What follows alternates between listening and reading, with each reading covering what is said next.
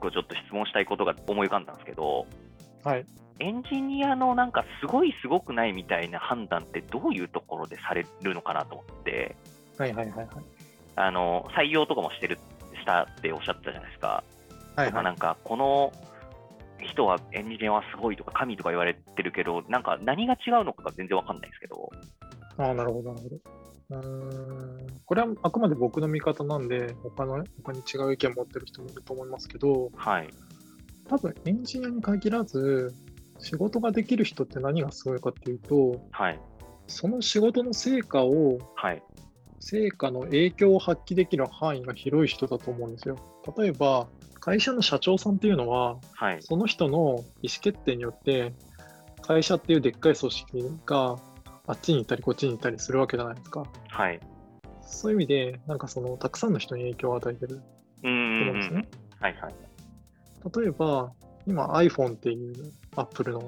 うん誰でも知ってるプロダクトはすごいのは誰でも知ってるし誰もが使ってるっていうところだと思うんですけど、うんうんうん。あれ10年くらい前にはなかったものですよね。そうですね。はい。でもあれを作ったことによって世界の誰もが使うしうんうん。簡単に写真を撮って SNS で共有できちゃう。うんうん。スマートフォンっていう当時存在すらしなかったような、まあ、正確にはブラックベリーとかありましたけど、うん、なんかそういうタッチパネルで あの操作をしてインターネットに常時つながってるうんうん、もうパソコンのような端末っていうのは誰も作っていなかったのを、うん生み出しちゃった。だからその生み出しちゃったっていう人はものすごく人々に影響を与えてるわけですね。はいはいはい、なるほど、それが影響を及ぼす範囲ってことですね。そうですね。で、これはあくまでまあ会社とかチームとかの仕事の話なんですけど、はい、同じようにエンジニアも成果の影響を与える範囲がうん広い人っていうのはすごくいるんですよ。うんうんうん例えば極極端な話、はい、 Linux を作ったリナリーナ・ストーバルズっていうエンジニアは、はい、あの Linux っていう OS を生み出して、その技術の素晴らしさもあって、うん世界中で使われるようになったわけですよね。そうですよね、オープンソースだから誰でも使えるんですよね、あれ。そうそう。でも、うんオープンソースの OS っていうのは実はいっぱいあるんですね。はいねはいはいはい。そうだから Linux がオープンソースだかだったからすごかったっていうだけではなくて、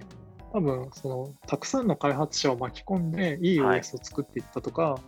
あとはなんかいろいろた対応してるハードウェアが多かったとか、多分いろんな理由があると思うんですけど、そういうすごく良い製品を作ったっていうのが多分すごいところなんですよね。なるほどなるほど、すごいイメージしやすいです。あと、これはあくまで一つのいい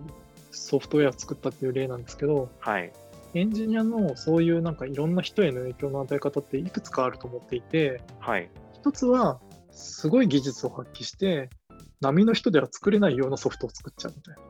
なのが一つですね。やっぱりなんかこう、世界のソフトウェアの歴史を変えたプロダクトって、ほんの一人二人で作ってることって多いんですよね。うーん、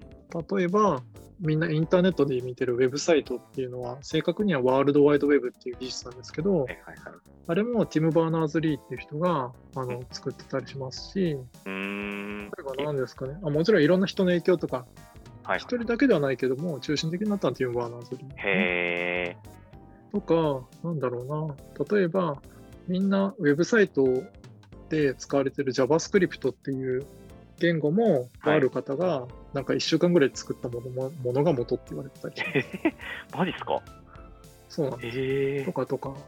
なんかそういうのはやっぱりいっぱいあって、はいはいはいそういはうい。そういうふうに一人の天才があのすごいいい製品を作っちゃうっていう影響の与え方もあります。はいはいはい。まあまあ、本当になんかもう歴史に残るような天才みたいなやつ人ですよね。そういうなんか技術極め系なすごい人っていうのもありますし、はいはただそういう人っていうのはすごく稀で、うん。もう一つ。つはなんかチームで成果を出せる人、はいはいはいはい。例えば何かこうサービスを作るときってエンジニア一人じゃできないんですよね。うんうんうん。企画を考える人がいたり、お客さんの対応してくれる人がいたり、はいえあの営業して売ってくれ売り込んでくれる人もいたりとか、うんうんうん。そううんいう人たちとちゃんとチームになって働けるエンジニアっていうのはやっぱりすごい人だと思いますね。そうなるとまたスキルが変わってきそうですね。ちそゃうんとこ全う然違マうでしょネジメントできるかとか、そこうう納期管理できるかみたいなところとか。そうですね。で、なんか求められるスキルはいくらでもあるんですけど、はい。僕の中で一番大事だと思ってるのは、価値が何だか分かるっていう能力だと思ってますおお。このソフトを使うことで、はい。ユーザーさん、使ってくれる人にとって、どんな価値をもたらしているかっていうのが分かる人が一番強いと思う。なんでかっていうと、はい。さっきも言った通り、ソフトウェアって道具なので、うんうん、道具っていうのは、その道具を使ったことで何か嬉しくないといけないわけですよね。うんうんうん。例えばよく切れる包丁とか、はい。よくボールが飛ぶゴルフクラブとか、うんうんなんうかん。燃費がいい車とか。はい。なので、そのソフトウェア使うことで何がいいんだっけっていううんうん。のが分かってるエンジニアって、その技術をどうやって使うかとか、どこで頑張ってどこで頑張らないかっていうのが分かるので、すごくね、いいんですよ。なるほど。なんか逆の悪い例を言っちゃうと、はい。そういうなんか価値が、ユーザーにとって何が価値があるかわからないエンジニアっていうのは、うんうんうなんん。か技術技術のことだけに目がいっちゃうんですよね。誰誰も使われない機 能をすごい頑張って作っちゃったりとか、はいはいはいはいなんか誰も気にしてないところを1000倍早くしてみたりとか、。うん。 でも残念ながらそん、そんなところで頑張っても意味がないんですよ。うんうんうんうん。意味がない仕事を頑張っちゃう人っていうのは正直ダメだと思いますね、僕は。ああ、いや、でもそれ営業とかマーケティングでも結構似てるなって今話聞いてすごい思いましたね。はいはいはい。なんかやっぱりできる人って、そもそもそれって何のためにやってるんだっけみたいなとこちゃんとやっぱり考えられてる人。うん